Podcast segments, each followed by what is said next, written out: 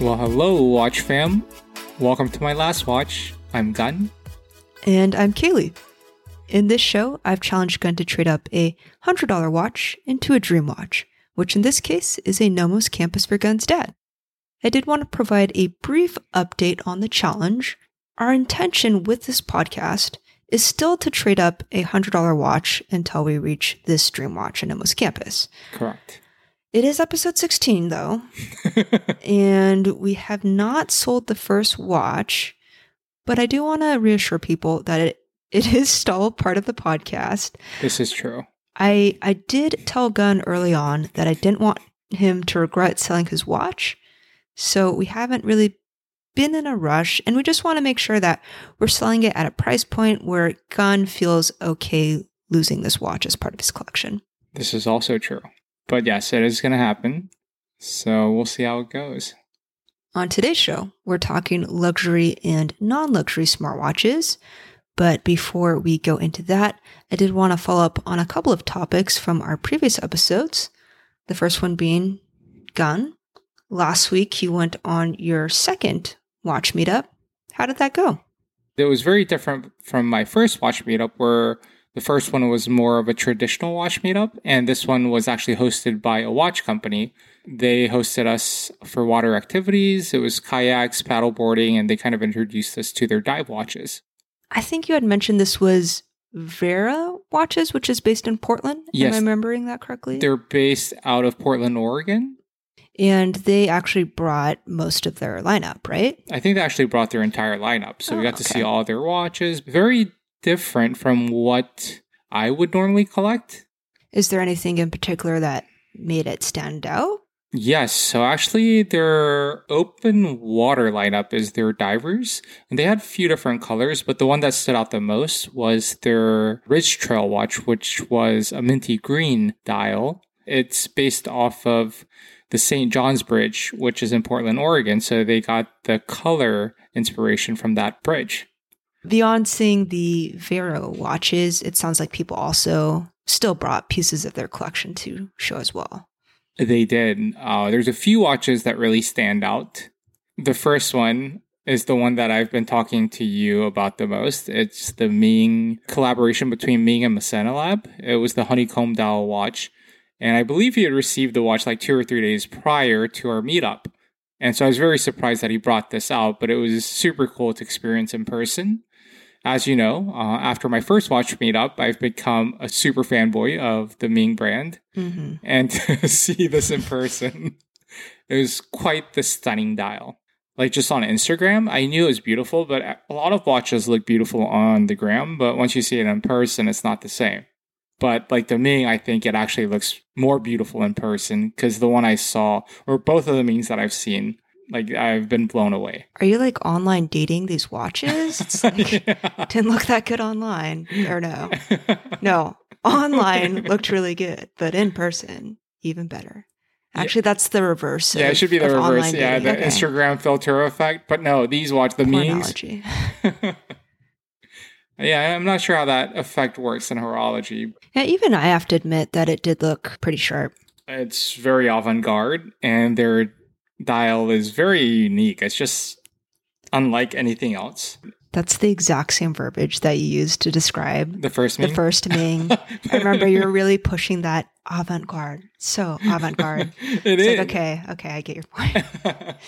but it is very uh, futuristic. This is the same guy who brought his Ming to the first. Correct. So he has two Mings He's a Ming now. connoisseur, yeah. And these Ming watches are just as rare as the Kurono Tokyo ones, or what? What's the? I would say so, count, if not even more rarer than Kurono Tokyo. Uh, especially with this release, they made a 200 total, but 50 were so they have two color variants. One was black or the gray, the one that I got to try on.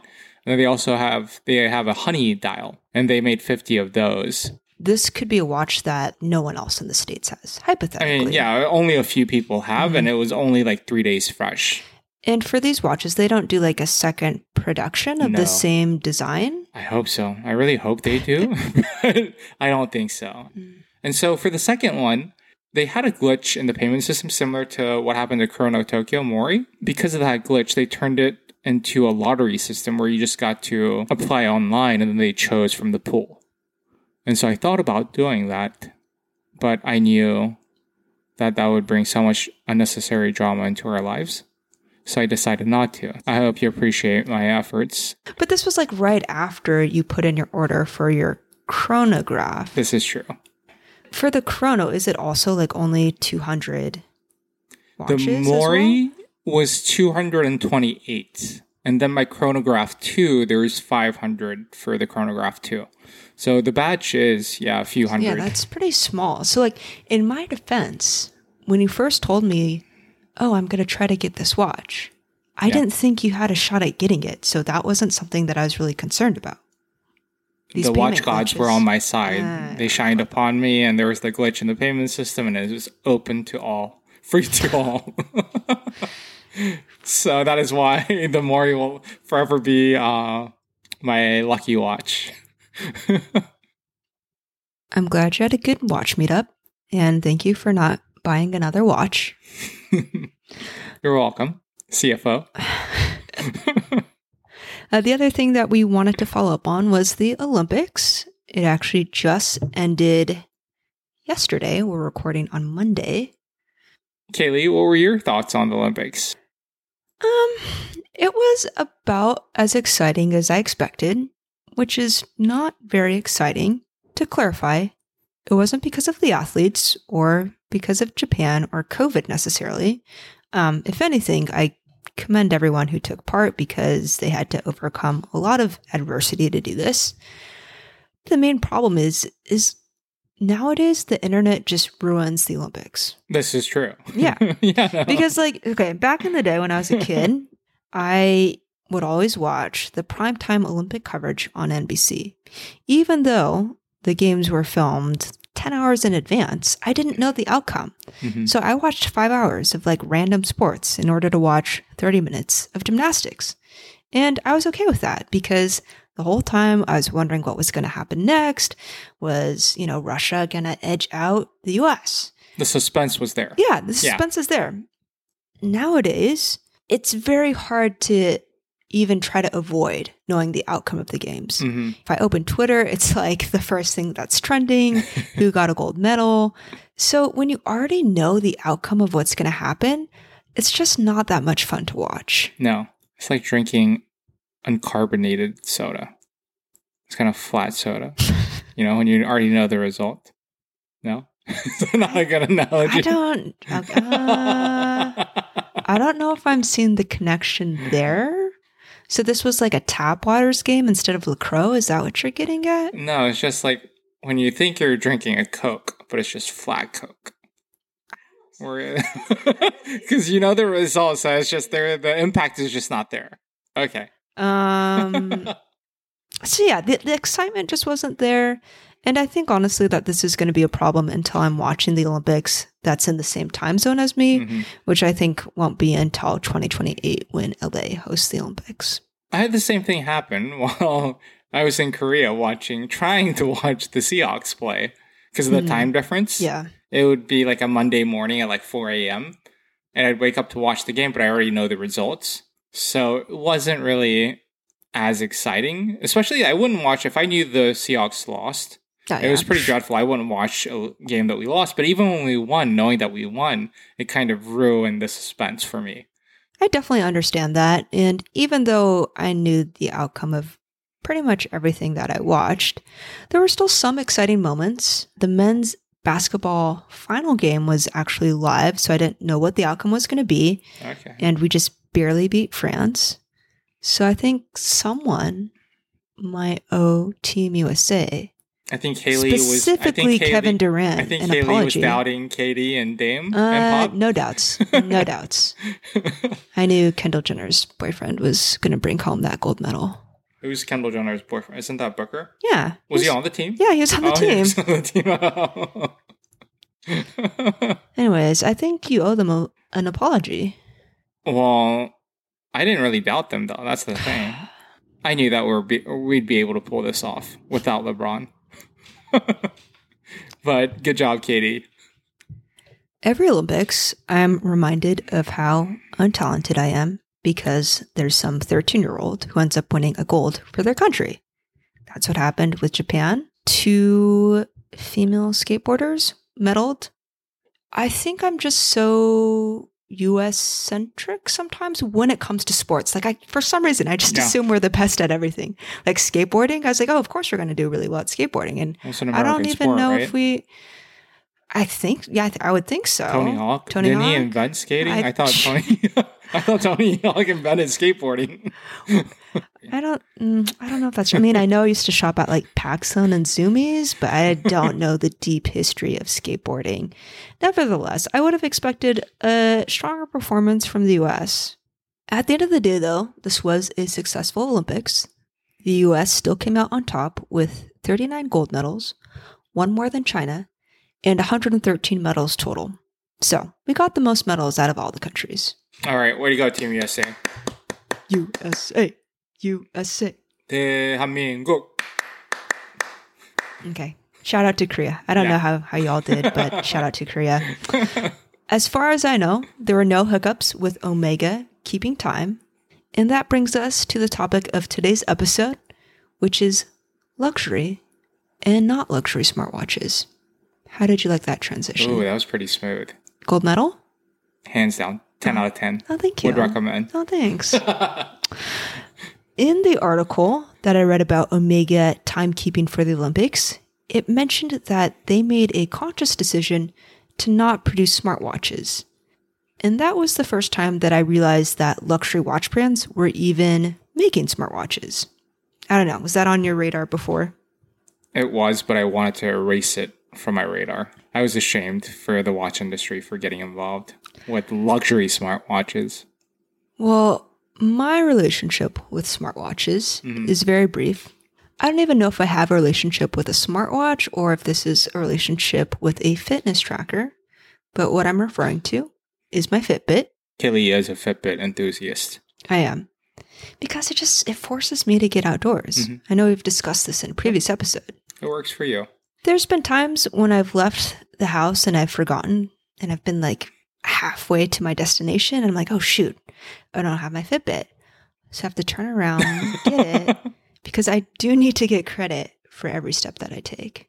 So for you, it's more about getting credit. I mean, That- that's, that's a what- big incentive. Yeah. I want to make sure that I get credit because what if that day I didn't hit my 7,000 step count? I would have been really disappointed. But you know you actually did hit it because you. But I want to hit it on paper. It's very important that I open the app and, And I get credit for reaching my goals that week. okay, all right.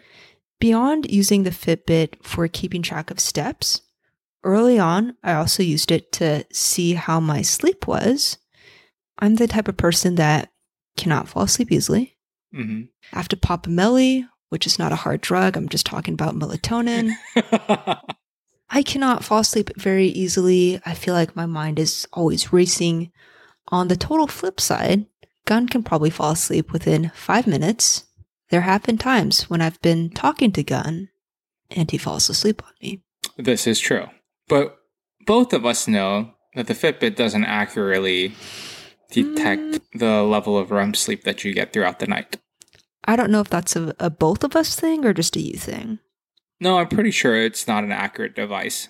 So I'm kind of second guessing how accurately it's tracking your steps. Okay, don't even plant that seed. to provide some context here, early on when I got the Fitbit, I decided to let Gun wear the Fitbit for a night because we wanted to see how good his sleep rating was. Takes me five minutes max to pass out in bed. Turns out though, Gun is just a fair sleeper. Not I am even not a fair sleeper. uh, that's what that's the Fitbit says though. That's how I know your Fitbit isn't an accurate sleep keeper. Because normally I pass out within the first five minutes and don't wake up until my alarm is ringing. And, I don't what wake up once Mhm. during the night. So I don't know I'm a fair sleeper when I'm getting quality sleep throughout the night. I can attest that Gun was very stressed about this, and we decided to end the experiment after that night. No more wearing my Fitbit. The only time I've ever lost sleep or I've never been able to sleep was probably the night afterwards where I knew I wasn't getting good sleep and I was all paranoid and I couldn't get sleep. I, I couldn't fall asleep that night. So I blame the Fitbit for me losing sleep. That is one reason why Gun cannot own a smartwatch. My Fitbit can probably do a lot more than what I'm using it for, but I'm happy with it just keeping track of my steps. I got it for about, mm, I want to say 150 on sale at Costco. And some of the luxury smartwatches I researched were upwards of $2,000, such as the Tag Heuer Connect. That watch came out in 2015, 45 millimeter watch. Nowadays, it runs for anywhere between 1,800 to $2,500, and it represents about 5% of annual sales by volume. That's really surprising that it equates. percent yeah. is still like it's not Tag is a insignificant, pretty big brand. but yeah, Mhm. Tag's a pretty big brand, and that the luxury smartwatch line actually makes up five percent of the sales. That's actually a lot more than I was expecting. I'm not quite sure how I feel about luxury smartwatches.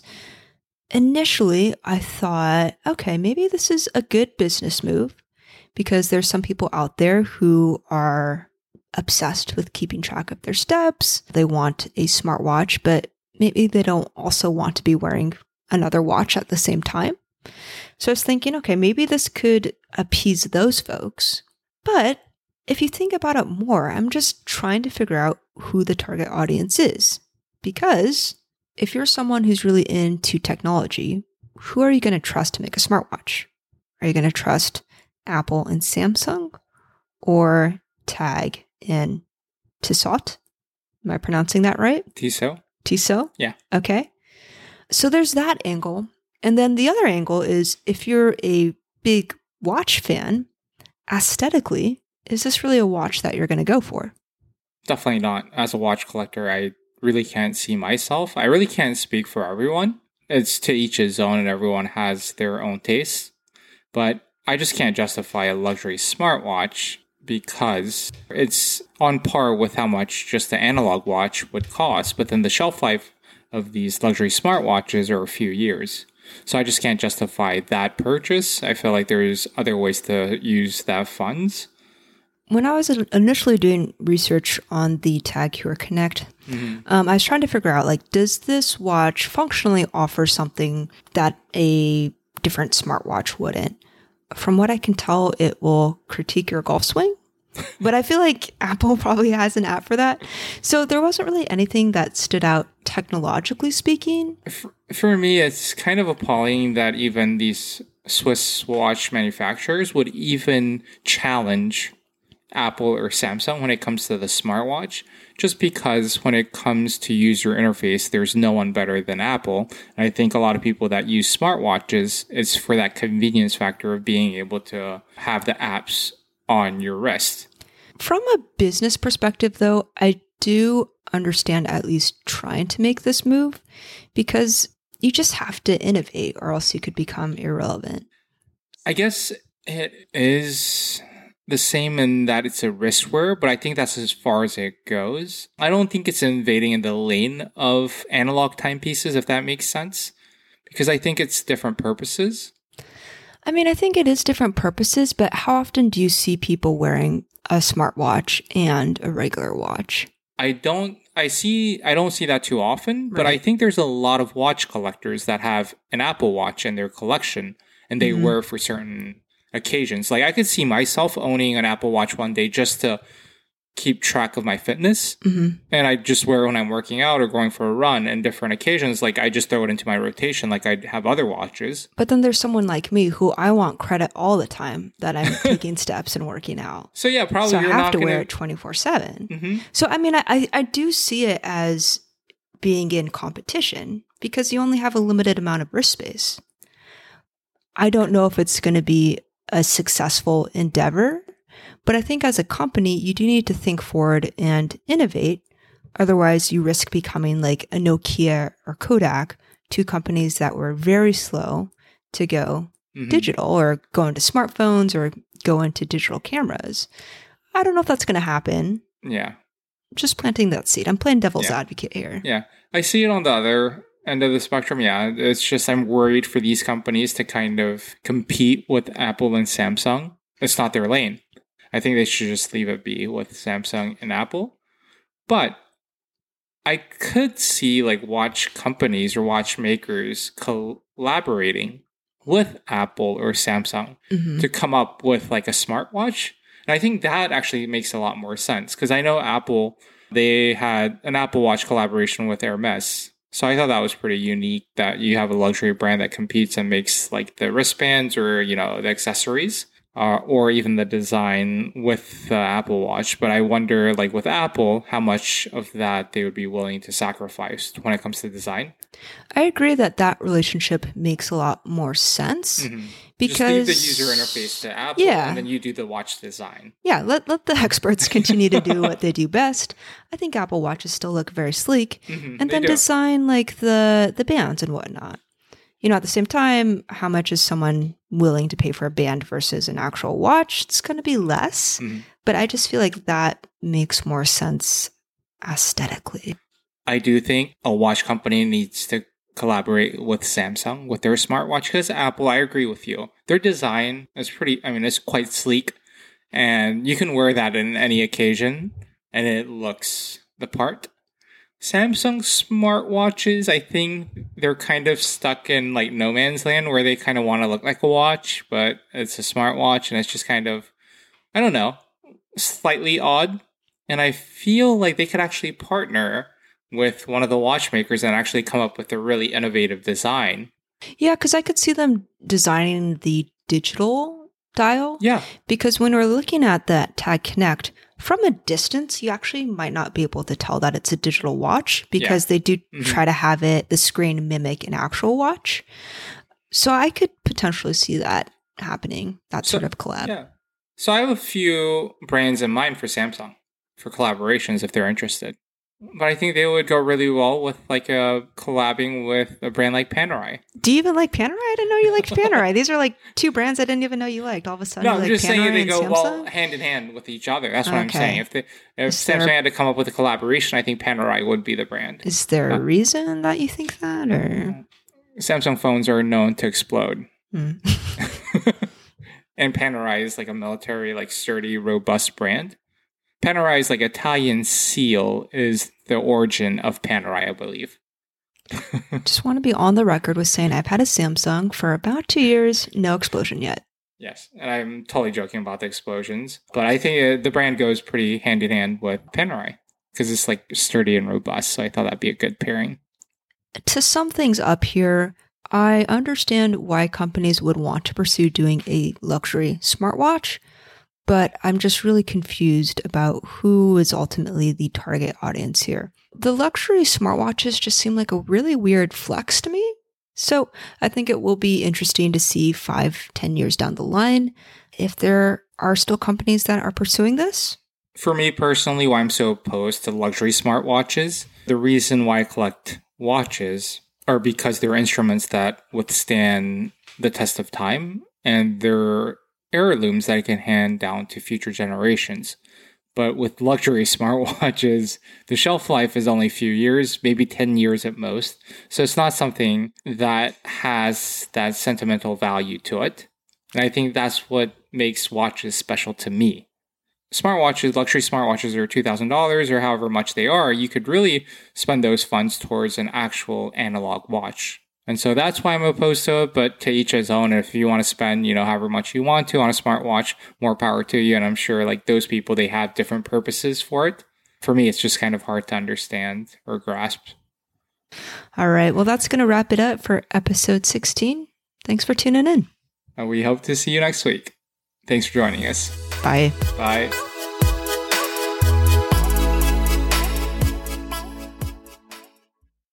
If you're enjoying My Last Watch so far, please give us a five star rating or review on Apple Podcasts. It really goes a long way to help get the word out on the show. Thanks so much.